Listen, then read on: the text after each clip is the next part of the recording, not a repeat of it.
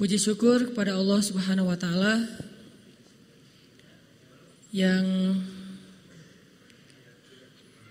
dengan rahmat dan kasih sayang Allah akhir-akhir ini kita bisa menyaksikan gimana fenomena yang mungkin gak pernah kebayang oleh kita beberapa tahun yang lalu tentang fenomena masjid diramaikan oleh anak-anak muda. Jadi kalau tahun 1928 pemuda pernah melakukan sebuah gebrakan menyongsong kemerdekaan Indonesia, sekitar beberapa belas tahun kemudian Indonesia pun memproklamirkan kemerdekaannya. Jadi awalnya diinisiatifin oleh anak muda terus baru lahir negara Indonesia. Kalau yang saya tahu kata para ahli sejarah tuh Sumpah Pemuda adalah momen lahirnya bangsa Indonesia. Sedangkan 17 Agustus 45 adalah momen lahirnya negara Indonesia. Jadi bangsanya dulu baru negara negara. Nah, kalau tahun 28 ada gebrakan anak muda dengan sebuah eh, kongres yang kemudian puncaknya adalah Sumpah Pemuda tahun 2017 2018 maka kita melihat sebuah fenomena yang luar biasa juga yang terjadi kepada anak muda di mana anak-anak muda alhamdulillah sekarang terbukti bisa banget memakmurkan masjid lebih daripada orang-orang tua mereka. Lebih ramai daripada majelis talim ibu-ibu. Saya ini sebagai ustadz katanya juga ya. eh, tahun 2007 sampai 2014 udah nikah sih waktu itu emang. Uh, dulu tuh pengalaman saya kalau misalnya ada acara uh, sebutlah remaja masjid PHBI diadain sama remaja masjid itu bisa dijamin bakalan sepi. Kalau ada tablik akbar dengan segmen anak muda sepi pasti. Kalaupun rame pasti yang datangnya emak-emak. Pasti itu. Pasti yang datangnya adalah orang tua anak muda itu. Dan anak mudanya jarang ke masjid dulu. Mungkin teman-teman di sini udah ada nih, cuman beda-beda masjidnya. Ada masjidnya di Jalan Braga, ya, ada beda-beda. Artinya dulu susah banget ngumpulin anak muda ke mas ke masjid. Hampir semua masjid komplain gimana ya Ustadz biar anak-anak remaja ini mau ke masjid. Gimana ya biar pemuda-pemuda remaja masjid ini bisa bergerak ramai dan seterusnya dan seterusnya. Seolah-olah itu harapan yang nggak mungkin terwujud. Jadi kayak wish gitu, sesuatu yang nggak bakalan bisa. Tapi masih berharap. Alhamdulillah dengan nikmat dari Allah, Allah yang menjadikan segala sesuatu siang, malam dan seterusnya. Sesuatu yang dulu menjadi mimpi sekarang menjadi kenyataan, bahkan jadi makin pede nih, jadi sebuah fenomena. Masjid-masjid ramai dengan anak muda. Talim-talim ramai dengan anak muda. Sharing tentang ilmu agama ramai dengan anak muda. Bahkan bisa dibilang sama nih dengan tempat-tempat yang lain, tempat main walaupun itu juga sesuatu yang positif, tempat untuk berhibur, tetapi maksudnya yang dulu sepi sekarang bisa ramai. Dan ini kita syukuri teman-teman karena ini adalah rahmat dari Allah Subhanahu wa taala. Kalau saya nggak kegeeran nih, Mudah-mudahan salah satu pionirnya adalah kota Ban Bandung. Salah satu pionirnya nih. Kalau saya bilang satu-satunya ntar marah yang lain nih.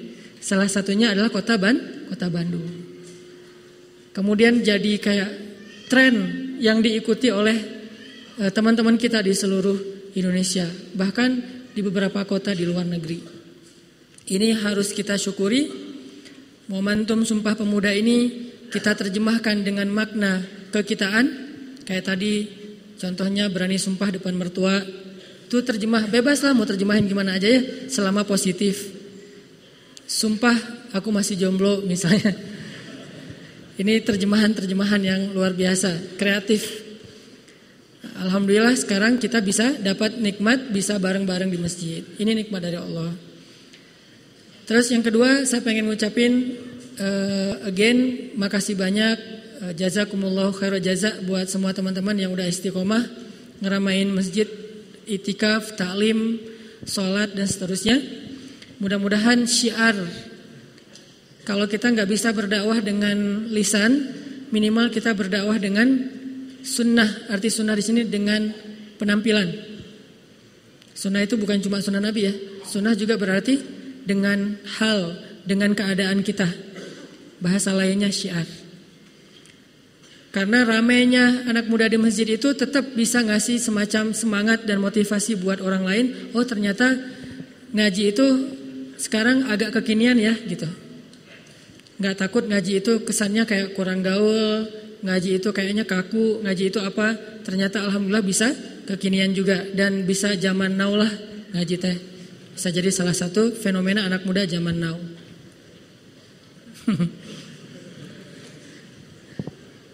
Karena tema-temanya juga zaman now banget kan, tema J tema tentang status. Tadi MC-MC tadi udah kepedean banget ya. Dulu nggak kayak gitu. Dia sejak nikah sebulan yang lalu udah mulai agak berubah. Kurang empati sama kita-kita nih. Tapi saya alhamdulillah walaupun nikahnya udah lama masih empati kok. Masih suka ngebully kan. Teman-teman yang dirahmati Allah dari sekian banyak jawaban tentang kuis tadi. Lagian itu mah bukan mencari jawaban yang benar hanya mencari inspirasi. Karena kehabisan ide nih apa nih? Ya udah deh cari inspirasi aja dari teman-teman. Semuanya benar cuman e, kalau yang lagi saya bahas sama Inong waktu itu kita lagi ngebahas gimana ya caranya ngejadiin masjid sebagai salah satu youth space kita pengen di Bandung ini ada namanya youth space berbasis masjid artinya anak muda tuh kalau mau nongkrong di masjid Anak muda tuh kalau mau main di masjid. Anak muda tuh kalau mau dapat wifi gratis di masjid. Mau ngecas handphone di masjid. Jadi masjid itu utable. Menyediakan banyak kebutuhan anak muda. Mau selfie di masjid ada spot selfie. Bahkan bisa dibilang tematik. Tema Korea, Timur Tengah. Timur Tengah udah pasti lah ya. Korea tinggal disesuaikan Korea berjilbab misalnya. Jadi masjid itu lebih utable, lebih memenuhi kebutuhan-kebutuhan anak muda. Termasuk nanti mungkin di masjid ada uh, jo, uh, meja jodoh. Jadi siapa yang pengen uh, mencari pasangannya jangan kepoin Instagram dulu, kepoin masjid. Eh, lo masih sendiri ke masjid deh gitu. Bukan eh lo jangan ke masjid, ntar sendiri terus, bukan. Sebaliknya, karena terlalu asik beribadah jadi Gak mikirin nikah kan? Gak, sekarang gara-gara ke masjid jadi pengen nikah. Kenapa sih kamu jadi pengen nikah gitu? Sering ke masjid. Nah itu berarti masjid benar-benar menyediakan kebutuhan anak muda. Lagi ngomongin itu. Gimana masjid itu menyediakan fasilitas main. E, segala macam. Panjat dinding lah. Terus e, basket. Apalagi kalau bola kayaknya agak kegedean ya. Futsal lah minimal, skate, BMX, Parkur yang mungkin kalau parkur BMX Care ini masih satu karakter apa aja lah termasuk bela diri, eh, bela pasangan. bela diri udah nggak zaman sekarang, bela pasangan. Itu yang lagi kita omongin pas lagi di uh, loop station. Udah ya, segitu doang, nggak penting sih. Nah, malam ini saya pengen bahas tentang salah satu eh, mungkin hikmah yang bisa kita ambil dari momentum sumpah pemu, pemuda. Dan karena saya lagi ngebahasnya dalam momen taklim, maka akan coba dikaitkan dengan uh, versi sejarah Islam. Walaupun sejarah bangsa kita tidak berbenturan dengan sejarah Islam. Sehingga tidak perlu dibentur-benturin. Oh, sejarah Islam nggak ada hubungannya dengan Indonesia. Ada tetap Islam Indonesia atau agama apa pun yang di, apa yang diakui di Indonesia tetap selalu ada kait mengait dengan sejarah bangsa ini, termasuk agama Islam. Nah, kita akan bahas apa sih yang bisa kita ambil pelajaran dari Sumpah Pemuda dari angle Al-Quran, hadis, sejarah Islam, agama, dari angle uh, syariah. Mungkin salah satu nih yang paling menonjol dari teks Sumpah Pemuda itu adalah kata bersatu. Atau kata sah, kata satu. Dalam bahasa kita mungkin gampangnya persatuan lah. Itu salah satu yang paling menonjol dalam teks Sumpah Pemuda. Dari bait pertama udah ngomongin tentang persatuan, bahasa, bangsa, tanah air dan seterusnya bersumpah untuk bersa bersatu. Jadi menurut saya terjemahan uh, sumpah di depan calon mertua itu terjemahan yang paling dekat dengan makna sumpah pemuda. Dalam satu angle ya. Kenapa? Gak mau lagi sendiri-sendiri. Gak ada lagi gelas saya, gelas kamu, tapi gelas kita. Gak ada lagi naik mobilnya sendiri-sendiri, tapi boncengan motor berdua. Kalau perlu, bawa jas hujan satu aja, jangan dua. Tapi kupluknya dua gitu ya, puncut. Maksudnya kata bersatu di dalam Sumpah Pemuda itu adalah kata kunci yang kayaknya menurut saya perlu kita angkat lagi nih. Dan alhamdulillah anak muda Bandung udah mampu menerjemahkan itu dalam realita konkret banget nih anak muda Jawa Barat. Salah satunya kita bisa ngelihat teman-teman dari anak-anak motor, ada Briges, ada XTC, ada GBR, ada Moonrakers, mereka udah bareng nih. Kayaknya dari dulu sih udah bareng. Saya aja yang kayaknya kurang update. Tapi alhamdulillah udah bareng di mas di masjid sekarang teh. Tetap memakai pakaiannya sendiri-sendiri. Anak brigas dengan pakaian brigasnya, anak XTC dengan pakaian XTC-nya udah mau bareng. Dan ke depan kalau saya punya mimpi pengen bareng juga antara teman-teman anak-anak Viking, Jackmania, Aremania dan Bonek. Amin ya. Kita ke Malang, kita ke Surabaya, kita ke Bandung, kita ke Jakarta, ini bisa bareng nih. Duduk dalam satu majelis, minum kopi bareng, satu gelas berempat. Mudah-mudahan itu terwujud. Alhamdulillah teman-teman Viking sekarang udah luar biasa. Panglimanya aja uh, udah belajar tahsin ya kemarin teh. Panglima udah belajar tahsin yang di bawah-bawah jadi gurunya, guru ngajarin tahsin kepada panglimanya, bisa kayak gitu ya. Teman-teman dari Brigas juga udah banyak yang belajar ngaji di Alatif, teman-teman XTC, Moonrakers, GBR. Ini sebuah gebrakan untuk menerjemahkan Sumpah Pemuda dalam terjemahan konkret, bukan sekedar slogan. Kalau diperingati, baca lagi teks Sumpah Pemuda itu keren. Tapi kalau nggak diterjemahkan dalam realitas, dalam uh, apa kegiatan-kegiatan yang konkret, kayaknya kita baru bicara slogan dan itu mudah. Jangan ngelihat loyalitas seseorang dari meneriakkan slogan. Bisa jadi orang yang paling tegas, paling keras meneriakkan Allahu Akbar atau La ilaha illallah, belum tentu dia yang paling loyal terhadap agama, belum tentu. Walaupun itu juga sebuah kebaikan. Karena sekarang banyak banget kan yang menggunakan slogan eh, slogan-slogan Islam, tapi kemudian diplesetin. Bisa untuk keuntungan pribadi bisnis, kayak terakhir ada berita akun-akun yang mengatasnamakan kemanusiaan Suriah dan Palestina, tapi ternyata itu sebuah modus, modus penipuan. Udah dapat ratusan juta tuh. Kirim ke rekening ini dan seterusnya. Dia banyak yang posting. Ternyata itu akun-akun yang bukan eh, lembaga-lembaga sosial. Tapi pakai slogan ada kalimat la ilaha illallah, manggilnya akhi, antum, ana dan seterusnya. Kan ini kalimat-kalimat yang kesannya kayaknya udah paling bold lah, udah bukan light lagi tuh. Ternyata nggak kayak gitu. Orang belum tentu yang paling setia kepada bangsa Indonesia adalah yang paling keras meneriakan Indonesia Raya, walaupun itu suatu sesuatu yang membanggakan. Coba terjemahin semua slogan-slogan itu dalam bentuk konkret. Slogan la ilaha illallah dalam bentuk konkret amal soleh. Slogan hasbi Allah dalam bentuk konkret. Salah satu hasbi Allah konkret apa teman-teman? Hasbunallah deh, jangan hasbi Allah. Hasbi Allah mah jomblo ya. Nih ya, bedanya jomblo sama yang udah nikah. Kalau jomblo ngomongnya hasbi Allah. Kalau udah nikah hasbunallah. Tahu artinya? Hasbi Allah cukup buat saya Allah. Kalau udah nikah cukup buat kami Allah. Beda kan? Teman-teman rata-rata hasbiyah atau hasbuna ya? Kalau saya hasbuna. Nanya panjang lagi tuh. Nah, gitu ya. Maksudnya udah lama. Nah, hasbunal, hasbunallah apa terjemahan konkret dari hasbiyallah atau hasbunallah? Kalau ngomong kayak gitu mah gampang, hasbiyallah, hasbiyallah, hasbiyallah, gampang ngomonginnya, tapi menerjemahkannya dalam bentuk yang uh, realitas konkret, salah satunya berani menikah walaupun belum punya pekerjaan. Itu hasbiyallah banget tuh. Ketika ditanya, kamu mau ngasih makan apa untuk anak saya? Nasi, Pak. Sama kan ngasih makan nasi, Maya?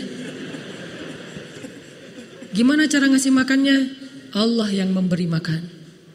Calon mertuanya juga, oh kalau Allah dilibatin saya udah nggak berani nolak, udah terima aja. Nah ini berarti hasbunallah nih. Terjemahan dari slogan kalimat hasbiyah atau hasbunallah. Kalau ngomongin hasbunallah doang mah gampang. Sama kayak kita bilang eh A'udzubillahi rajim. Tapi pas lewat kuburan bulu kuduk segala merinding gitu ya. Berarti belum menerjemahkan. Coba A'udzubillah rajim. Coba duduk di kuburan sendiri malam Jumat Kliwon.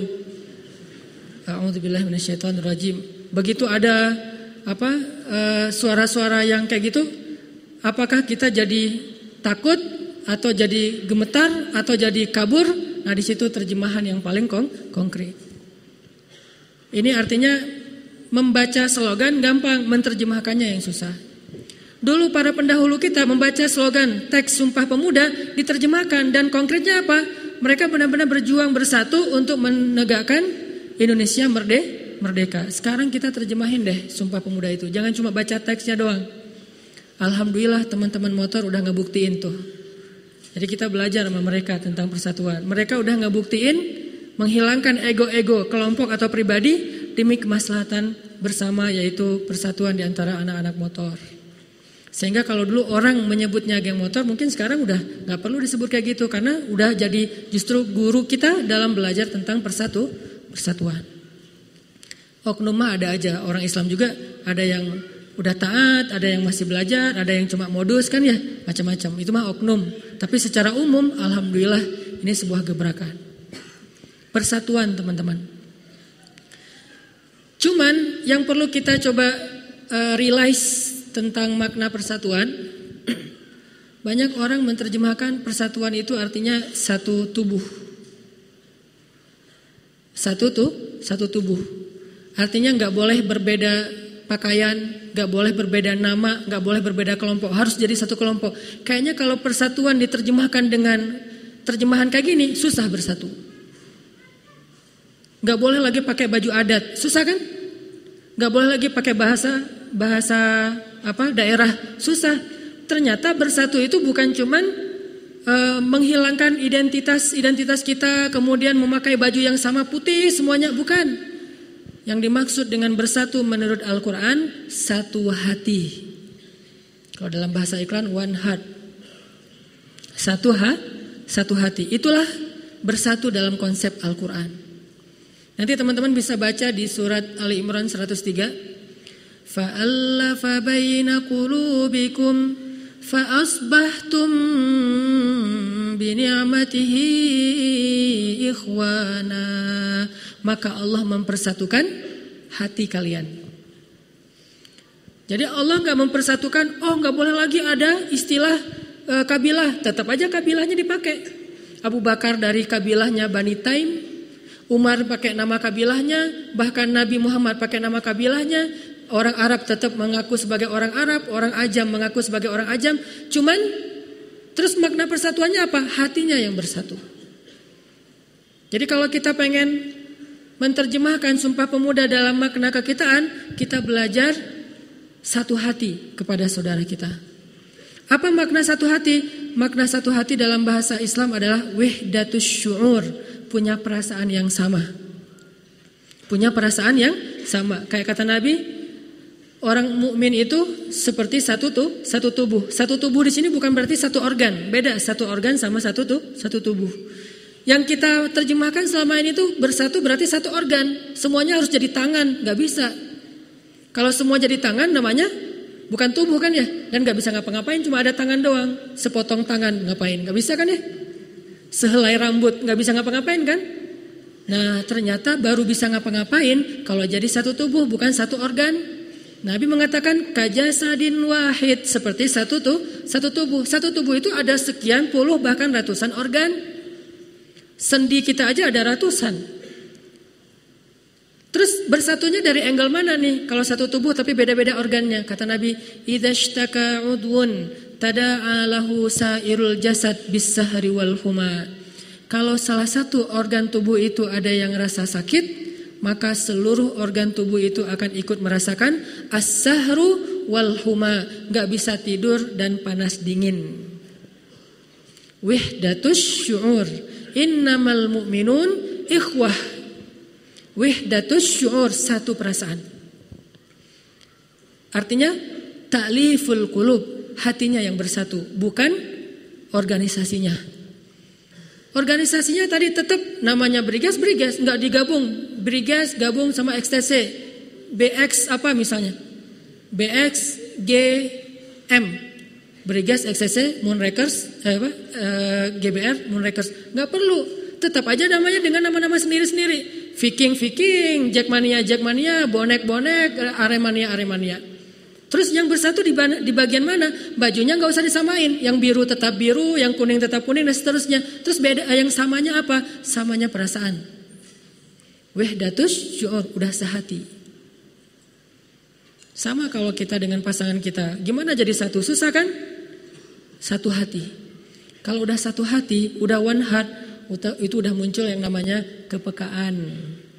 Sudah muncul namanya wa'yun, peka tuh. Duh kenapa saya nggak tenang ya? Soalnya dia lagi ada masalah. Wah satu hati nih.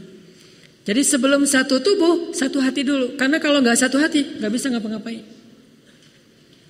Sehingga dakwah, salah satu misi dakwah itu adalah fannun li fil kulub. Itu definisi dakwah. Seni membujuk hati.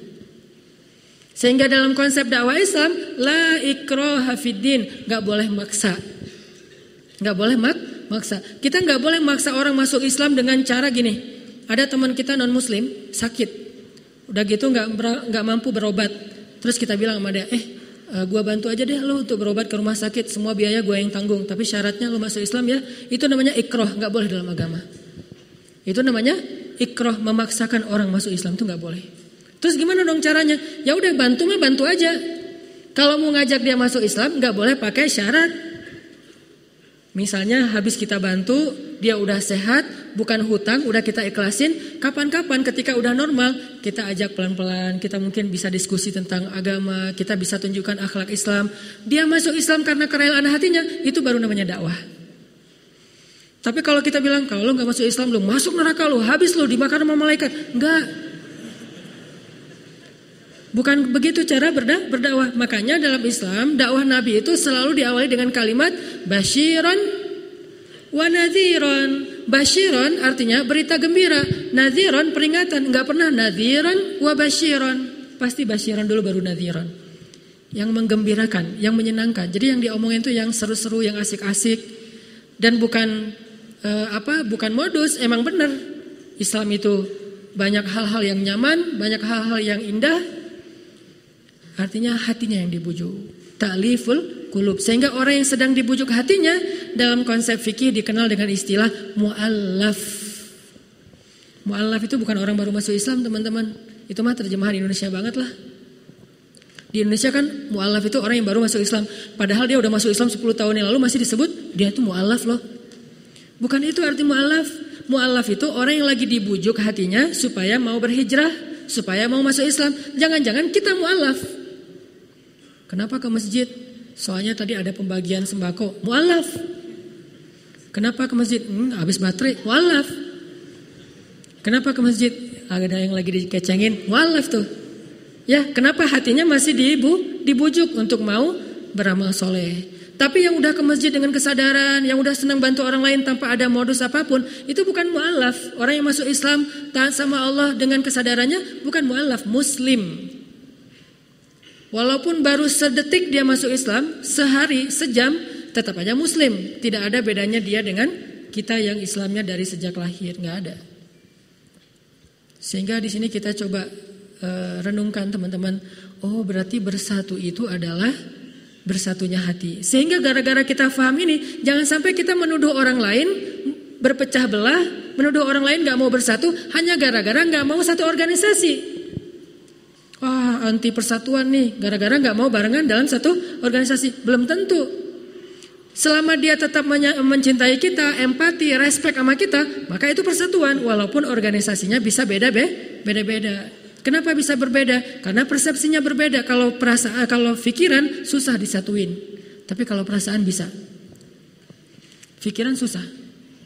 Di mana pun saling mencintai, tetap aja persepsinya kadang-kadang beda. Nanti coba deh kalau udah pada nikah. Teman-teman jangan memaksa istri itu harus sefaham sama suami. Susah. Toh Nabi juga dengan istri beliau yang pada soleha nggak harus selalu sama pemikirannya. Nabi menurut Nabi kayak gini, menurut istrinya kayak gitu. Tapi kalau satu perasaan bisa banget. Sehingga kata Allah, fa'allafa baina qulubikum, maka Allah menyatukan perasaan kalian. Menyatukan hati kalian. Dan kalau kita baca lagi di dalam surat Al-Kahfi, ketika Allah Subhanahu wa taala menggambarkan tentang anak muda yang melakukan sebuah gebrakan di Yordania yang awalnya masyarakatnya itu jahiliyah, banyak kezoliman, yang kaya menindas yang miskin, yang yang kuat menzolimi yang lemah. Muncullah sekelompok kecil anak muda, lagi-lagi anak muda nih. Apa bahasa Allah? Warobatna ala kulubihim. Maka kami pun mengikat hati mereka. Bukan kami satukan mereka dalam satu organisasi, bukan. Warobatna ala kulubihim. Kami pun mengikat hati mereka. Sehingga gara-gara sudah terikat hatinya, rabitatul qulub, makanya ada juga istilahnya dalam dakwah itu doa robitoh. Doa meminta supaya diikatkan hati. Kalau hatinya udah terikat, hatinya udah terbujuk, hatinya udah nyatu, yang lain mah gampang. Sehingga yang perlu kita terjemahkan secara konkret dari teks pemuda uh, sumpah pemuda adalah teman-teman jaga hati teman kita. Jaga perasaan teman kita empati, respect, faham tentang apa yang membuat orang lain tersinggung, sakit hati dalam segala urusan termasuk lewat sosmed, dalam bergaul, ketemu sama teman, di jalan, jaga perasaan orang lain. Itu makna dari persatuan. Karena kalau kita nggak jaga perasaan orang lain, kita mau ngomongin program, ngomongin wacana, ngomongin wawasan, eh, gagasan, ngomongin organisasi apa pun, nggak akan pernah bisa, nggak akan berhasil. Kalau hatinya udah terpecah belah. Mau dibujuk dengan apa pun nggak bisa kalau hatinya nggak nggak nyambung nih. Ngomongin gagasan pembangunan, ekonomi segala macam yang rumit-rumit yang kita juga mikirnya pusing gitu ya. Susah kalau hatinya tidak bersatu. Ngomongin tentang gimana Bandung ini menjadi kota juara gitu kalau misalnya hati kita masih saling dengki, saling curiga, nggak menghargai perasaan orang lain, susah. Nggak usah jauh-jauh keluar di dalam rumah tangga aja susah untuk bisa uh, survive dari satu masalah kalau kita tidak bersatu ha, bersatu hati. Udah nggak ada lagi rasa sayang. Makanya Nabi Shallallahu Alaihi Wasallam salah satu misi beliau ketika hijrah ke Madinah membuat sebuah gebrakan baru adalah ta'akhi bainal muhajirin wal ansor mempersaudarakan antara orang muhajirin dengan orang Ansor. Namanya tetap aja beda. Boleh pakai nama yang sama, Muslim, boleh juga pakai nama yang berbeda, Muhajirin dan Ansor. Boleh juga pakai nama kabilah, suku Aus dan suku Khazraj. Boleh juga pakai nama kabilah Quraisy. Quraisy juga terbelah-belah lagi, banyak kabilah-kabilah kecil. Boleh apa pun boleh yang penting wih datus syur, udah sehati ini. Sehingga ketika orang muhajirin lapar, orang ansor rasanya juga ikut lapar. Dia ngerasain gimana rasanya lapar, ngasih makan kepada muhajirin. Ada orang muhajirin jomblo, kan Abdurrahman bin Auf hijrah dalam keadaan jomblo kan ya? Ini salah satu jomblo sukses. Pas, tapi dia hijrah dalam keadaan enggak, belum kaya tuh. Pas lagi hijrah nggak punya apa-apa, ditinggalkan semua di Mekah. Sampai di Madinah ditawarin oleh orang Ansar. Ya udah saya cariin ya cewek-cewek ansor yang keren-keren banyak loh. Saya punya banyak teman-teman atau keluarga yang keren-keren. Kamu mau nggak? Kata Abdurrahman, saya belum kepikiran mau nikah. Eh, saya mau kepikiran mempersiapkan mahar dulu. Ya udah nggak apa-apa, asal ambil aja setengah dari pasar saya, setengah dari tokonya dikasih kepada Abdurrahman. Kenapa bisa mudah? Ngasih ini, ngasih itu segala macam karena hatinya udah sehati. Kenapa teman-teman kita lebih memprioritaskan keluarga kita daripada orang lain yang kita nggak kenal? Karena udah sah, udah sehati. Makanya salah satu misi kita kalau kita pengen menerjemahkan sumpah pemuda dalam makna kekinian, Yuk kita sama-sama saling menjaga perasaan, menjaga hati. Yuk kita wihdatus syu'ur. Satu perasaan di antara bangsa Indonesia atau anak-anak muda Indonesia.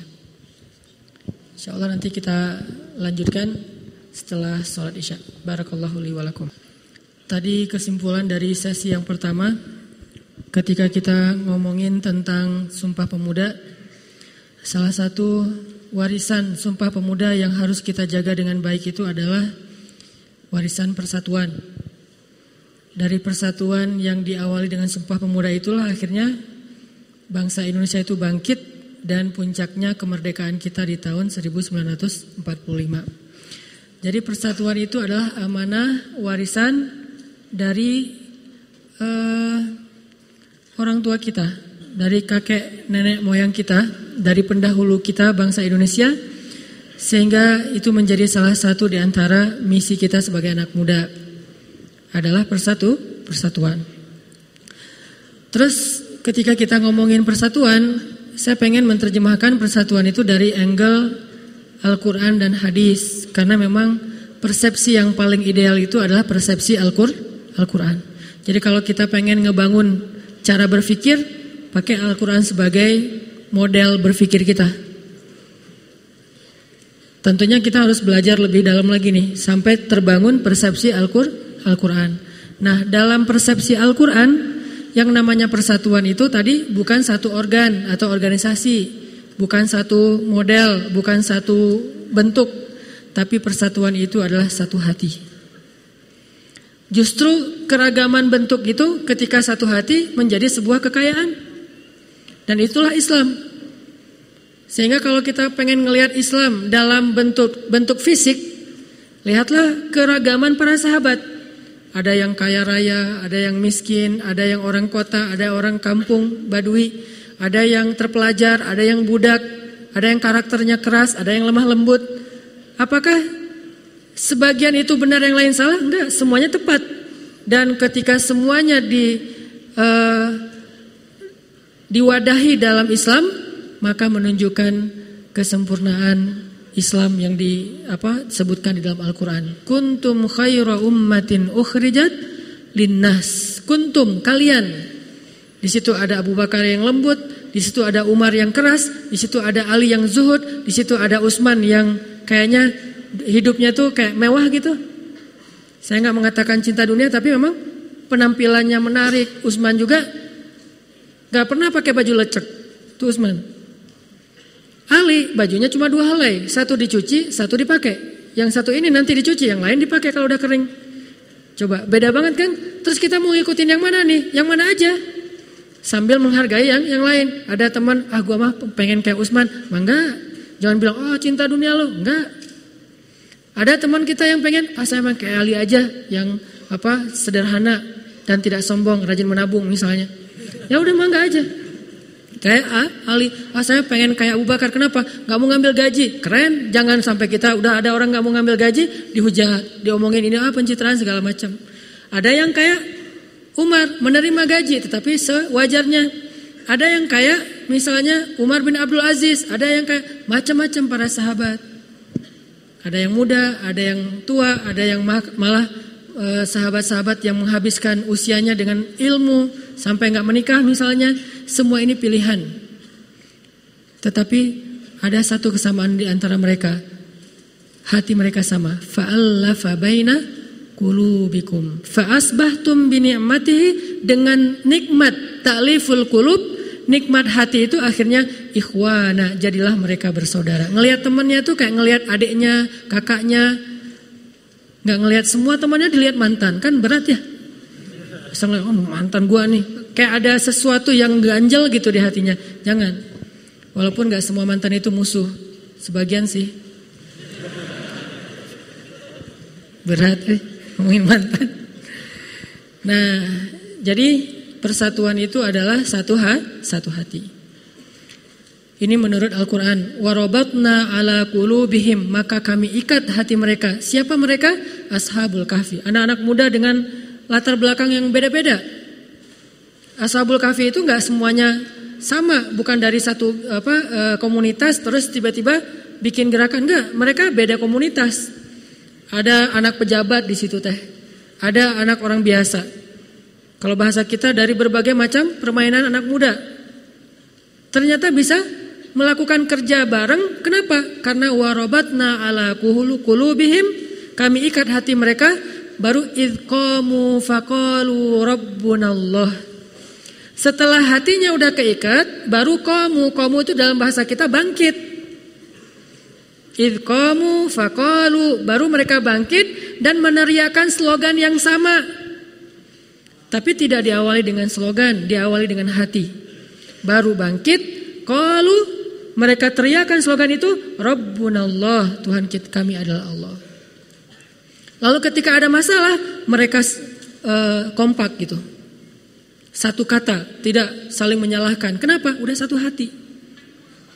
Ini yang harus kita coba uh, ramein lagi nih teman-teman. Belajar wihdatus syu'ur. Kalau nggak bisa jadi hashtag karena susah bahasa Arabnya, ini gimana nulisnya nih? Pakai in segala kan daripada oh, oh, oh, nggak jelas kan ya hashtag paling nggak jelas tuh ya udah hashtagnya susah juga kalau one heart jadi kayak iklan ya apa aja deh hashtagin nih viralkan satu hati di antara bangsa Indonesia ini warisan dari Sumpah Pemuda Nah, itu sesi pertama tadi. Sekarang sesi kedua, saya pengen ngebahas gimana cara kita menjaga wihdatus syur.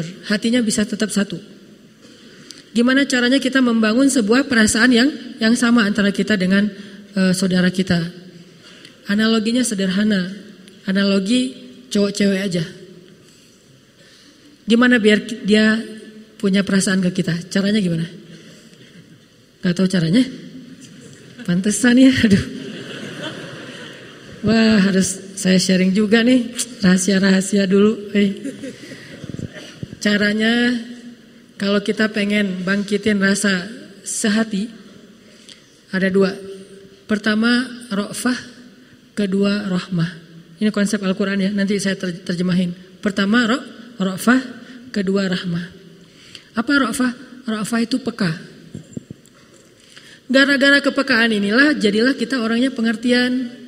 Kalau kita nggak punya kepekaan, nggak pengertian. Peka gitu. Kalau telepon jangan lama-lama. Kalau ini dalam analogi ya, jangan lakukan. Nanti saya disalahin lagi. Analogi doang nih. Kita peka, oh kayaknya dia lagi kurang sehat. Langsung datang-datang bawa panadol. Kayaknya dia masuk angin, datang bawa antangin. Peka. Oh dia romantis banget ya, orangnya peka banget, tahu banget saya lagi gimana. Kayak Nabi tuh peka banget sama Aisyah. Kalau Aisyah wajahnya udah humaira, kemerah-merahan, pasti Aisyah lagi mah malu.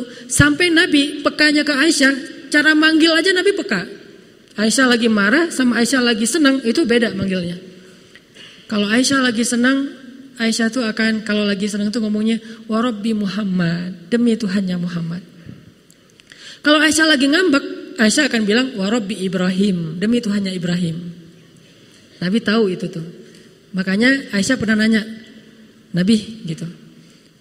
Kalau orang sekarang manggilnya Bibi gitu ya. Abi kalau sekarang mah ya. Terlalu soleh, eh Abi, papa lah. Uh, yang ujung-ujung. Tadi semuanya pencitraan nih yang benar nih. Yang uh, kata Aisyah ke Rasulullah, yang uh, kamu tahu nggak aku lagi kalau lagi ngambek atau lagi nggak ngambek? Tahu kata Nabi. Gimana taunya?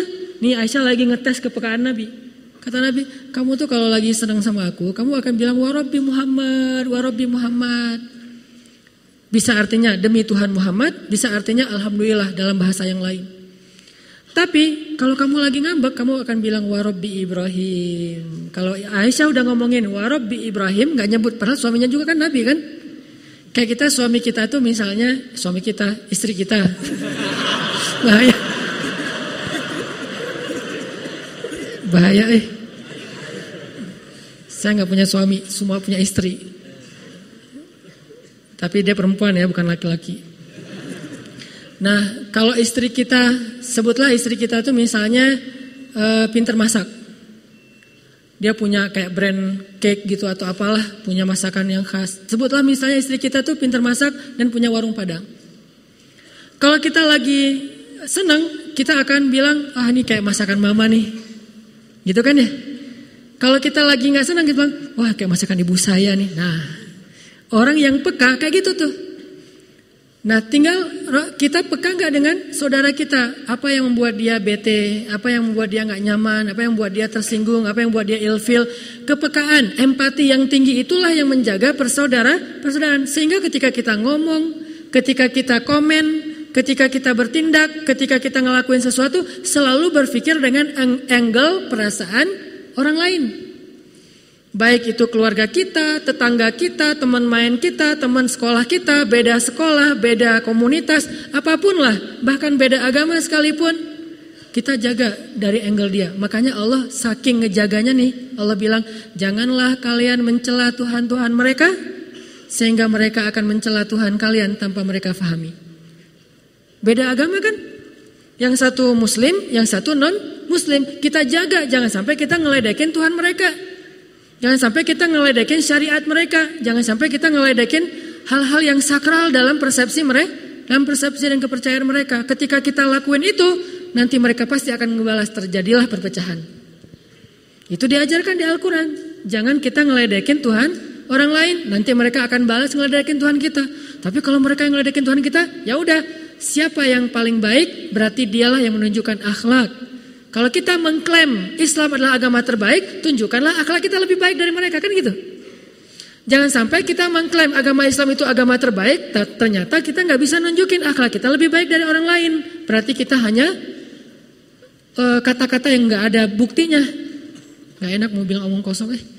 Kata-kata yang nggak ada buktinya nih. Islam terbaik, sunnah terbaik. Apa? Orang Islam tuh apa? Nabi itu akhlaknya uswatun hasanah tunjukin dan itu amanah di dalam pundak di atas pundak kita. Ketika kita mengaku sebagai muslim, berarti kita punya tanggung jawab menunjukkan keindahan Islam kepada manusia. Tanggung jawab. Kayak kita ngaku, saya sebagai orang Aceh, berarti saya mewakili orang Aceh. Kalau saya ngelakuin kesalahan, semua orang Aceh kena gara-gara saya. Saya orang Bandung, begitu saya ngelakuin kesalahan, ah ternyata orang Bandung gitu juga. Saya orang Islam, begitu saya melakukan Islam, orang pasti otomatis walaupun sebetulnya nggak semua orang Islam kayak gitu, tapi tetap gara-gara kita nama Islam tercoreng, bisa jadi yang mencoreng nama Islam kita sendiri. Sehingga kita jadi kayak punya tanggung jawab amanah, saya harus lebih baik nih. Supaya orang tahu, oh memang Islam itu keren. Tuh buktinya, tuh buktinya, tuh buktinya gitu. Hijrah ngaji. Kita yang udah rajin ngaji harusnya nunjukin bahwa akhlak kita lebih baik di depan orang tua daripada adik kakak kita yang belum ngaji. Sehingga orang akan mengatakan benar emang ngaji itu bermanfaat. Ngaji itu emang baik, bagus, banyak kebaikannya. Buktinya si Kak, si AA, buktinya si Adek misalnya. Tapi kalau pas udah habis ngaji, semua disalah-salahin neraka semua nih. Karena saya dulu pernah ngalami masa gitu. Wah neraka kamu. Apa semua salah di mata saya. Cuma saya doang yang masuk surga nih. Semua orang masuk neraka. Pulang ke rumah. Bapak ini dosa besar nih. AA. Manggilnya abang kalau orang Aceh. Abang saya itu tentara. Abang, abang tahu nggak azab kubur kayak gimana? Ngomong-ngomong belum apa-apa udah ngomong azab kubur. Jahanam, ah berat, eh belum basiron udah nazi, udah nazi. Jadi ngelompat gitu. Dibalik harusnya basiron. Baru nazi, naziron. Naziron juga ada waktunya. Nabi Nuh itu baru ngomong naziron setelah 950 tahun berdakwah. Baru naziron. Awalnya basiron. Buktinya coba baca surat Nuh. Wahai kaumku, minta ampun kepada Allah, maka Allah mengampuni. Basiron apa naziron? Basiron berita gembira. Niscaya Allah akan mengampuni satu. Lalu Allah akan memberikan kepada kalian harta. Basiron atau naziron? Kebun, air, keturunan. Semuanya basiron. Setelah sekian banyak basiran, basiran, basiran, 900 tahun kemudian baru ya Allah hancurkanlah orang-orang yang mendustakan ayat-ayatmu sehancur-hancurnya. Kapan ngomong kayak gitu? 900 tahun lebih. Dak kita mah baru sekali dibantah langsung hancurkan ya Allah. Belum 900 tahun. Memang kita nggak akan hidup sampai 900 tahun, tapi setidaknya coba dulu deh. Kalau ketemu sama teman, eh ngaji yuk, kayaknya seru juga tuh habis ngaji kita ngopi. Jangan, eh ngaji yuk, kalau nggak ngaji lo masuk neraka. Berat, eh belum apa-apa udah neraka. Baru salah dikit neraka, neraka. Walaupun mungkin benar, cuman kurang tepat. Sehingga benar dan tepat ini harus jaga perasaan orang lain. Makanya Nabi itu ngejaga banget perasaan orang. Ra'fah bil mu'minina Raufun rahim itu sifat Nabi. Orang yang sangat rafah jaga perasaan. Saking jaga perasaan, Nabi itu selalu mencari persamaan biar nggak ada gap. Ketemu dengan para penggembala ternak, Nabi ngomongin tidaklah Allah mengutus seorang nabi kecuali pasti pernah menggembala ternak. Oh gitu ya Nabi. Ya kalau gitu profesi penggembala ternak keren dong, keren. Coba cari persamaan kan? Terus ngomong lagi ketemu sama orang miskin yang makan roti keras namanya kodit. Rotinya keras, kalau mau dimakan dicelupin dulu ke air, rendam, baru bisa dimakan. Pas Nabi duduk di antara mereka, mereka nggak enak hati. Aduh, nggak enak nih mau ngidangin yang kayak gini ke Nabi. Kan Nabi orang yang mulia, masa kita hidangin roti yang keras, disembunyiin ada sumput aja gitu. Akhirnya kata Nabi, saya itu anak seorang perempuan yang biasa makan kodit. Oh gitu ya Nabi, yaudah yuk kita makan bareng. Makan bareng. Jadi terbiasa makan kodit. Dari ibunya juga ditunjukin. Ketemu dengan orang miskin, ya Allah, hidupkan saya sebagai orang miskin. Matikan saya sebagai orang miskin. Bangkitkan saya bersama orang miskin. Tapi jujur ya doanya, kadang-kadang kita kayak basa-basi gitu ternyata terjadi, ya Allah kok gitu banget sih. Basa-basi doanya. Kalau Nabi mah jujur, emang siap dengan konsekuensi doa itu. Saya kira doa itu kayaknya satu-satunya doa Nabi yang susah diamalkan. Ada yang pernah ngamalin? Dan saya juga yang ceramah nggak berani. Eh, Paling doa ya Allah uh, rezeki yang halal, yang tayyib, yang berlimpah. Gak ada. Berani ya Allah hidupkan saya sebagai orang miskin. Malam sepertiga malam, lagi hujan, lagi baper berat. Coba doain itu kalau berani. Satu-satunya doa yang kita berharap nggak dikabulkan ya. Ya Allah jangan dikabulkan cuma basa-basi doang misalnya. Itu bahaya. Ketemu orang miskin, Nabi ngomong kayak gitu. Ketemu sama orang kaya, Nabi akan bicara tentang sebaik-baik pekerjaan adalah berdagang. Coba. Jadi semua orang itu jadi happy gitu kalau ketemu Nabi. Ada aja pembicaraan yang sama sama mereka. Walaupun kadang-kadang Nabi kayak iseng gitu godain doang, tapi tetap dibesarkan hatinya dan motivasi. Nabi kata seorang nenek-nenek, Nabi kan udah pernah ke surga, ngelihat saya nggak di surga? Enggak tuh nggak ngelihat nenek-nenek kayak ibu di sana. Gitu. Sebelum dia nangis daripada dia antar nangis unfollow kan, wah jangan deh. Langsung Nabi bilang, karena ibu nanti di surga akan muda lagi. Oh Nabi selfie. Dicari sesuatu yang selalu bikin orang happy. Duduk sama Ali makan.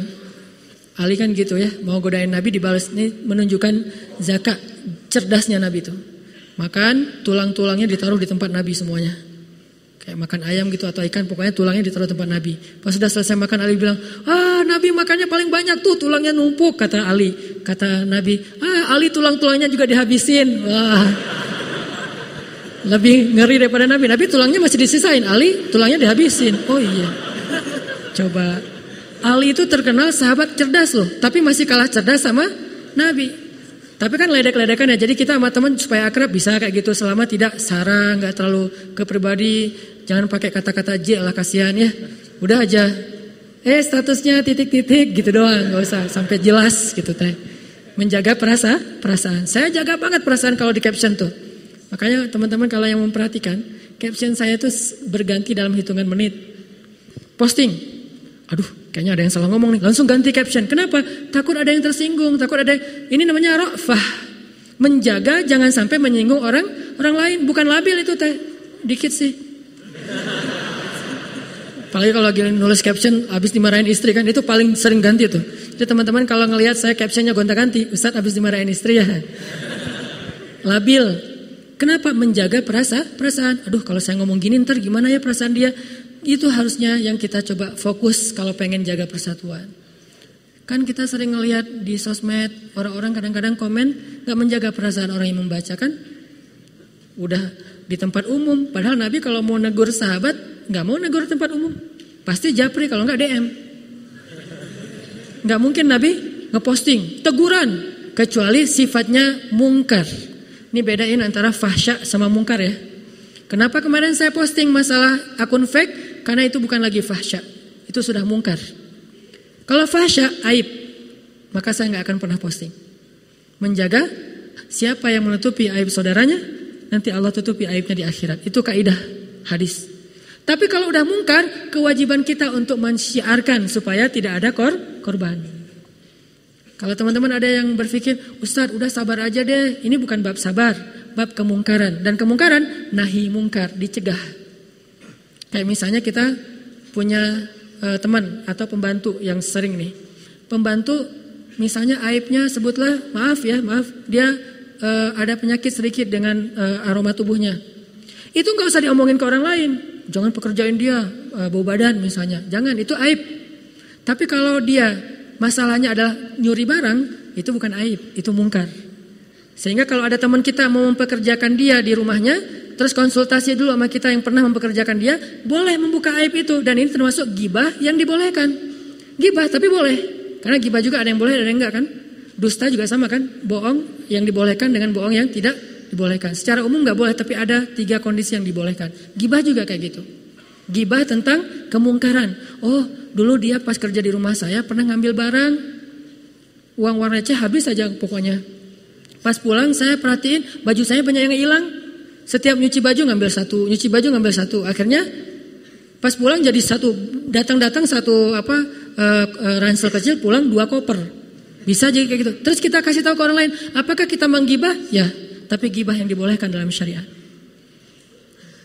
Adapun kalau kesalahannya bukan mungkar, yang nggak merugikan orang lain, cukup DM. Apalagi belum tentu itu salah, cuman versi kita salah. Nah, kan berarti masih uh, apa ya, masih relatif ya, belum pasti. Maka DM, Japri. Nabi kalau ada sahabat yang ngelakuin kesalahan yang nggak ngerugiin orang lain, Nabi akan bicara secara umum atau langsung ke orangnya secara pribadi. Contoh secara umum gini, ada sahabat yang uh, Umar bin Khattab. Umar bin Khattab itu pernah datang bawa buku ditulis sama orang Yahudi. Isinya cerita-cerita mitos, fiksi lah. Jadi buku fiksi, cerita gitu, cerpen, novel-novel fiksi dibawa sama Umar. Kata Umar, Rasul, Rasul, Rasul, ini ada buku cerita bagus banget loh. Rasul mau baca, kata Umar. Cuma di dalam cerita itu banyak kekeliruan. Kan orang Yahudi suka hiperbola dalam cerita. Hal yang benar jadi salah, yang salah jadi benar. Kan suka gitu orang Yahudi. Makanya buku itu bahaya, bisa membahayakan imannya Umar. Pas Nabi baca cerita itu, langsung Nabi mengambil air, di, gak disobek sama Nabi, bukan dibakar. Ambil air, tintanya dihapus. Udah gitu Nabi mengatakan sesungguhnya di dalam Al-Quran banyak kisah-kisah yang bermanfaat, yang baik, yang penuh makna. Umar diam.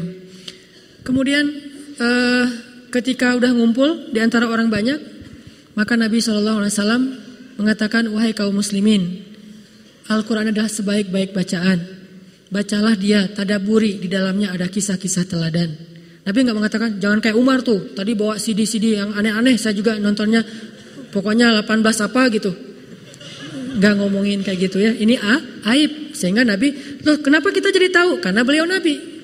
Sehingga jadilah itu sebuah kisah yang kita baca. Kalau e, Nabi itu bukan seorang utusan Allah, mungkin itu akan jadi cerita cuma mereka berdua yang tahu. Ini namanya menjaga perasaan.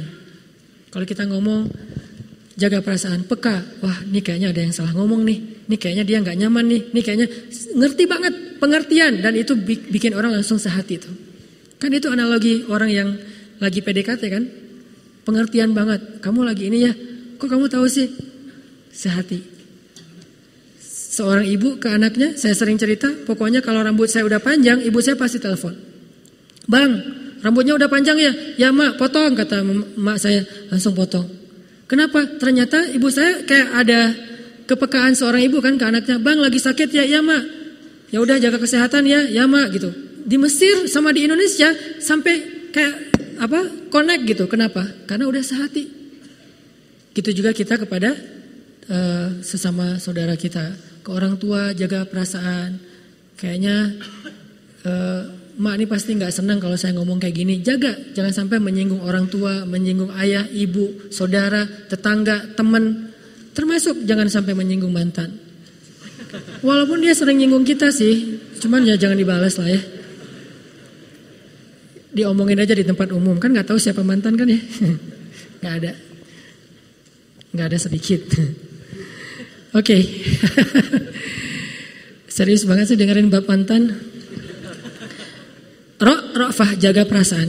Kayak misalnya eh, parkir. Ini kalau saya parkir gini ntar orang bisa keluar nggak? Mikir bukan cuma yang penting saya udah dapat tempat terserah orang lain nggak gitu Nih kalau saya duduk kayak gini ntar dia gimana ya? Sampai saking menjaga perasaannya, kata Nabi eh, apa? Berhias dan pakailah parfum yang baik kalau kita datang ke masjid. Salah satunya masjid sih karena masjid itu tempat orang ngumpul. Kenapa? Biar nggak mengganggu saudara kita di sebelah, terutama bersiwak.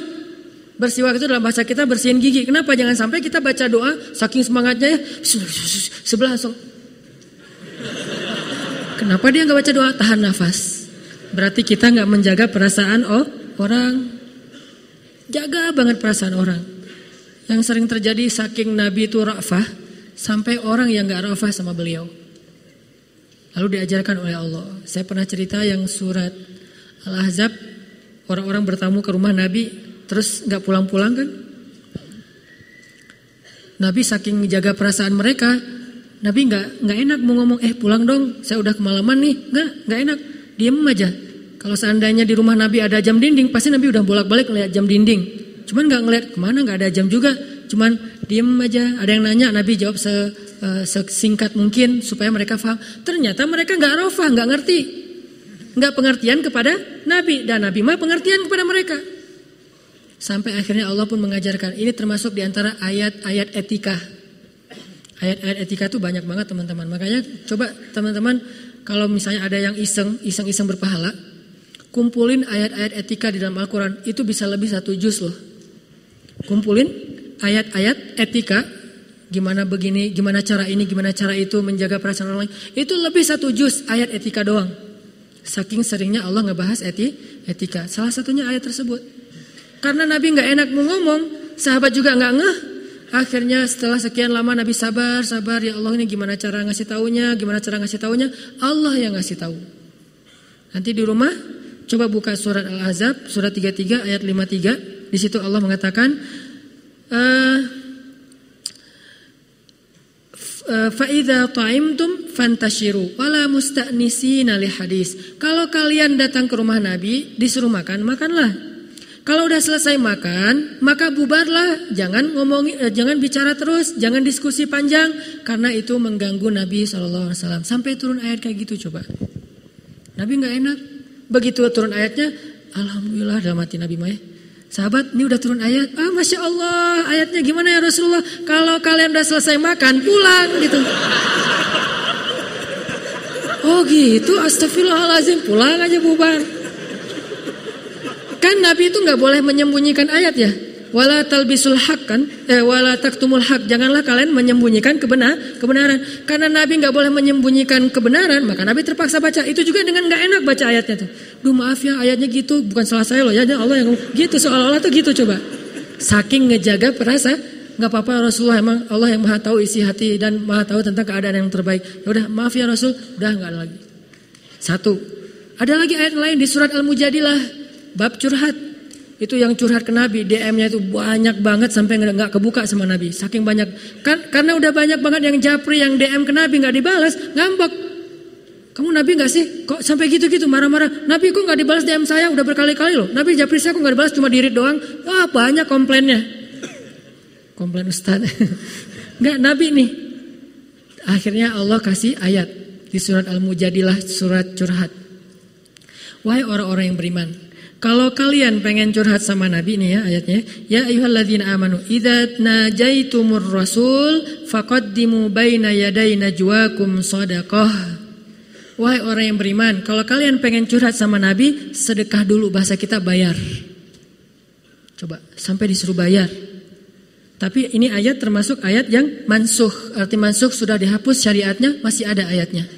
Kenapa ayatnya masih ada tapi syariatnya udah nggak ada? Supaya jadi pelajaran buat kita. Ternyata pernah ada yang kayak gitu-gitu juga di zaman Nabi. Lihat surat Al-Mujadilah nanti di rumah ayat 12. Wahai orang yang beriman, kalau kalian pengen itu mur rasul, pengen curhat sama Nabi, faqaddimu baina yaday najwakum sadaqah. Bayar dulu. Nabi bingung. Wah, disuruh bayar, nih berapa ya e, apa tarifnya? Nabi tanya ke Ali, Ali, menurut kamu kira-kira bayaran untuk curhat berapa ya? Kata Ali, dua genggam padi, dua genggam gandum, dua genggam beras. Kata Nabi, ah kamu mah banget sih, segitu doang murah. Akhirnya ditetapkanlah sekian-sekian untuk bayar kalau pengen curhat, ngasih dulu.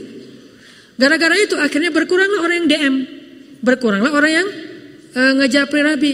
Sehingga Nabi jadi lebih leluasa dalam dakwahnya. Karena udah terlalu banyak. Jangankan Nabi ya, Ustadz aja bisa dikejar dengan curhatan yang panjang lebar. Di scroll juga nggak selesai-selesai kan. Gimana ngejawabnya nih? Baca juga nggak akan selesai.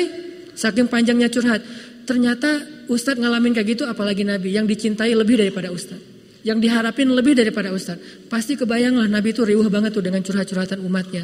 Akhirnya Allah ngebelain. Kalau kalian pengen curhat bayar dulu. Karena banyak curhat gak penting-penting juga sih. Standar pertanyaannya. Nabi saya lagi galau gimana ya? Gitu doang sih masalahnya. Padahal udah tahu jawabannya banyak istighfar, banyak sholawat, banyak sholat kan ya. Cuman pengen dengar aja langsung dari Nabi. Padahal sama aja. Sampai akhirnya Allah mengatakan sedekah, bayar. Setelah berkurang orang yang curhat sama Nabi gara-gara disuruh bayar, baru kemudian ayat ini dihapus. Ya udah sekarang nggak perlu bayar lagi. Makanya dalam istilah, istilah tafsir ada ayat-ayat nasih, ada ayat-ayat man, mansuh, ada ayat yang menghapus, ada ayat yang dihapus. Ayatnya ada, tapi hukumnya udah nggak boleh diamalkan. Ini teman-teman etika menjaga perasaan.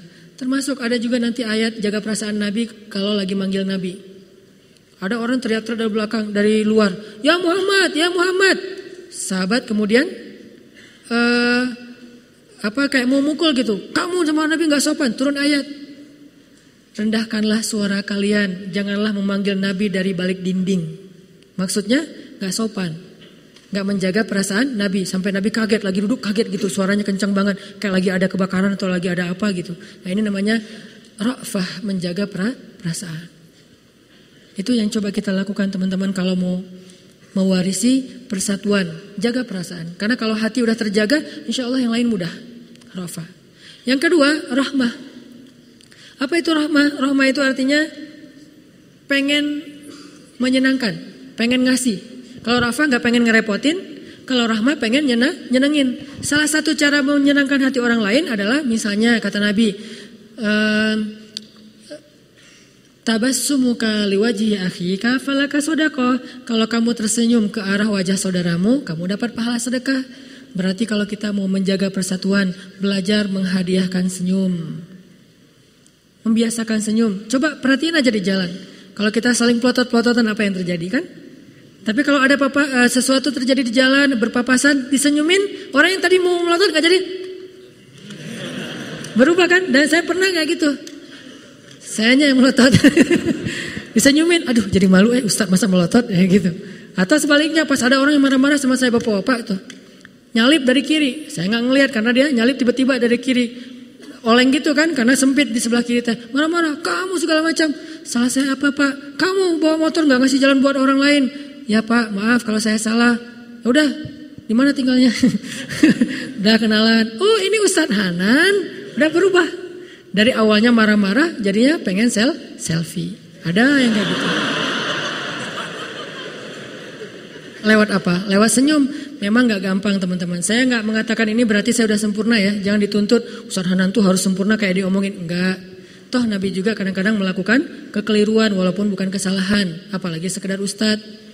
Tapi bedanya orang soleh sama orang gak soleh, orang soleh itu kalau ngelakuin kesalahan bisa memperbaiki. Dinasehatin, oh ya saya salah, perbaiki. Jangan berharap orang soleh itu uh, suci, nggak, dia manusia bukan malaikat. Malaikat ada kadang-kadang uh, apa uh, salah faham, walaupun kesalahpahaman malaikat itu kemudian Allah perbaiki. Banyak kasus-kasus kayak gitu. Intinya uh, senangkan hati orang, itu rahmah. Paling gampang hadiahin senyum deh. Kata Nabi tahadu tahabu, saling berhadiahlah kalian, maka kalian saling mencintai. Ini cara menjaga, apa, menjaga persatuan atau membangkitkan semangat bersatu, saling berhadiah. Jadikan program hidup kita pengen ngehadiahin temen, minimal hadiahnya apa? Senyum. Minimal hadiahnya apa? Kali apa? Qaulum ma'ruf sedekah. Ucapan yang baik adalah sedekah. Sururun tudkhiluhu fi qulubil mu'minin. Amal yang paling disukai Allah adalah membahagiakan hati orang lain. Allah suka banget tuh. Terutama hati keluar, keluarga, orang tua, pasangan, menghadiahkan dengan kata-kata yang menyenangkan hati. Mama cantik banget sih mah. Ah itu langsung benar-benar sedekah pagi-pagi. Jadi kalau misalnya kita pagi-pagi pengen sedekah, puji istri kita yang udah punya. Yang belum, di list aja dulu puji-pujiannya. Tulis di buku, di apa di note ya, tulis nanti kalau saya udah punya istri saya bakalan kayak gini gitu. Ternyata belum juga. Tulis lagi. Jadi makin lama menjomblo, kosakata gombal makin banyak. Sehingga begitu nikah, karena udah saking matangnya, romantis banget. Saking mah matangnya. Ada sisi positifnya juga sih menurut saya. Jalan, pokoknya yang menyenangin deh. Yang diomongin tuh yang menyenangkan. Jangan, mah, mah, mah, mah, dituntut ini, dituntut itu. Agak berat sih. Istri juga ke suami kayak gitu. Senangkan hatinya. Maka engkau akan dapatkan lebih dari itu bujuk hati takliful kulub. Hadiah senyum, hadiah kata-kata, hadiah benda, barang segala macam. Tahadu tahabu. Saling berhadiahlah kalian, maka kalian akan saling mencintai. Wihdatus syu'ur, satu perasaan. Dan hadiah tidak harus selalu dalam bentuk barang berharga. Kalau di jalan menghadiahkan space. Duh kayaknya nih saya biar orang dapat tempat misalnya di jalan lagi berhenti di lampu merah ya e, ternyata atau lagi pas-pasan di persimpangan di perempatan jalan. Dulu-duluan gitu kan hadiahin orang untuk e, satu menit dua menit dia duluan daripada kita. Nggak sampai satu menit dah beberapa detik doang hadiah jalan. Enggak duluan. Nah ini hadiah nih. Ini rahmah. Nabi itu kayak gitu banget teman-teman. Makanya coba kita belajar untuk e, mengamalkan dua hal ini yaitu fa'allafa baina qulubikum warabatna ala qulubihim belajar menyatukan hati di antara orang beriman secara lebih khusus lagi di antara bangsa Indonesia secara lebih khusus lagi di antara warga Bandung dengan dua hal tadi. Satu jaga perasaan orang. Berpikir dan merasalah dengan angle orang lain jangan angle kita. Kalau angle kita kadang-kadang jadi egois subjektif kaku kalau kita ngomong tentang orang lain, kira-kira dia gimana ya dengan ucapan kayak gini, berarti kita harus perbaiki sampai ucapan kita nggak menyakiti dia. Kedua, rahmah. Berusaha untuk ngasih kebaikan buat orang lain yang menyenangkan hatinya. Minimal banget senyum. Ada masalah senyumin. Kalau salah lagi, ya udah perbaiki. Karena kita manusia, kadang nggak bisa langsung sekaligus sempurna. Tapi kita minimal ada niat untuk memperbaiki, menjadi lebih baik. Berusaha terus. Kayak di masjid, pas keluar nanti pasti nggak nyaman. Pas lagi, wah pas kita datang, kita ngeliat ada orang yang berdiri di atas sendal kita. Nah, sendal baru beli tadi sore ya. Langsung diinjak sama teman kita atau orang yang kita nggak kenal. Pas diinjak, kan budaya orang Indonesia bagus ya. Ah maaf itu sendal saya yang diinjak. Kita yang benar kita minta maaf kan bagus tuh. Oh iya ya maaf maaf nggak sengaja. Ya udah nggak apa-apa, tinggal diusap gitu. Belajar senyum dulu. Ya udah nggak apa-apa diganti aja yang baru gitu. Senyum. Mudah-mudahan senyum makin kita rajin mengaji, makin kita rajin terse tersenyum. Karena Nabi Shallallahu Alaihi Wasallam itu orang yang senyumnya selalu menyenangkan hati orang lain. Ketemu Nabi senyum aja Nabi teh. Oh alhamdulillah. Orang yang tadinya marah nggak jadi marah sama Nabi. Pengen mukul Nabi, pengen nyakitin Nabi, malah jadi sayang dan pengen ngebelain Nabi karena senyum. Walaupun kadang memang butuh ketegasan terhadap sesuatu kemungkaran. Lagi-lagi tadi bedain antara mana fahsya, mana mungkar. Kalau fahsya, kesalahan yang gak ganggu orang lain, jadi aib pribadi, itu ditutupin, jangan dibongkar. Tapi kalau mungkar, kesalahan yang merugikan orang lain, dan itu harus dibongkar. Supaya tidak berjatuhan kor, korban yang lain. Mudah-mudahan ini menjadi semangat buat kita. Kita ini bangsa yang besar, bangsa yang pernah bisa Eh, menaklukkan penjajah hanya dengan bambu runcing. Bangsa yang bertahan 350 tahun dalam jajahan tapi nggak pernah menyerah.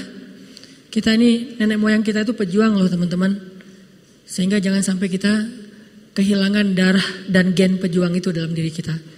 Tetap uh, apa melanjutkan perjuangan walaupun dengan model yang berbeda. Buat saya orang yang keren itu bukan orang yang banyak komen, Bukan orang yang mengkritisi orang lain, orang yang keren itu orang yang fokus dengan karyanya. Ayo kita berkarya. Masing-masing kita punya potensi. Saya sebagai ustadz, ya saya berkarya lewat dakwah. Teman-teman ada yang misalnya anak sains berkarya dengan penemuan-penemuan yang ilmiah. Teman-teman ada yang pengusaha berkarya dengan uh, finansialnya untuk membantu orang lain, teman-teman apa pun berkarya dengan dengan karya-karya yang membangun dan positif sehingga insya Allah kita menjadi pejuang-pejuang warisan nenek moyang kita dengan konsep yang baru. Itu aja yang bisa saya sampaikan. Mudah-mudahan bermanfaat. Mohon maaf atas kata-kata yang keliru. Barakallah.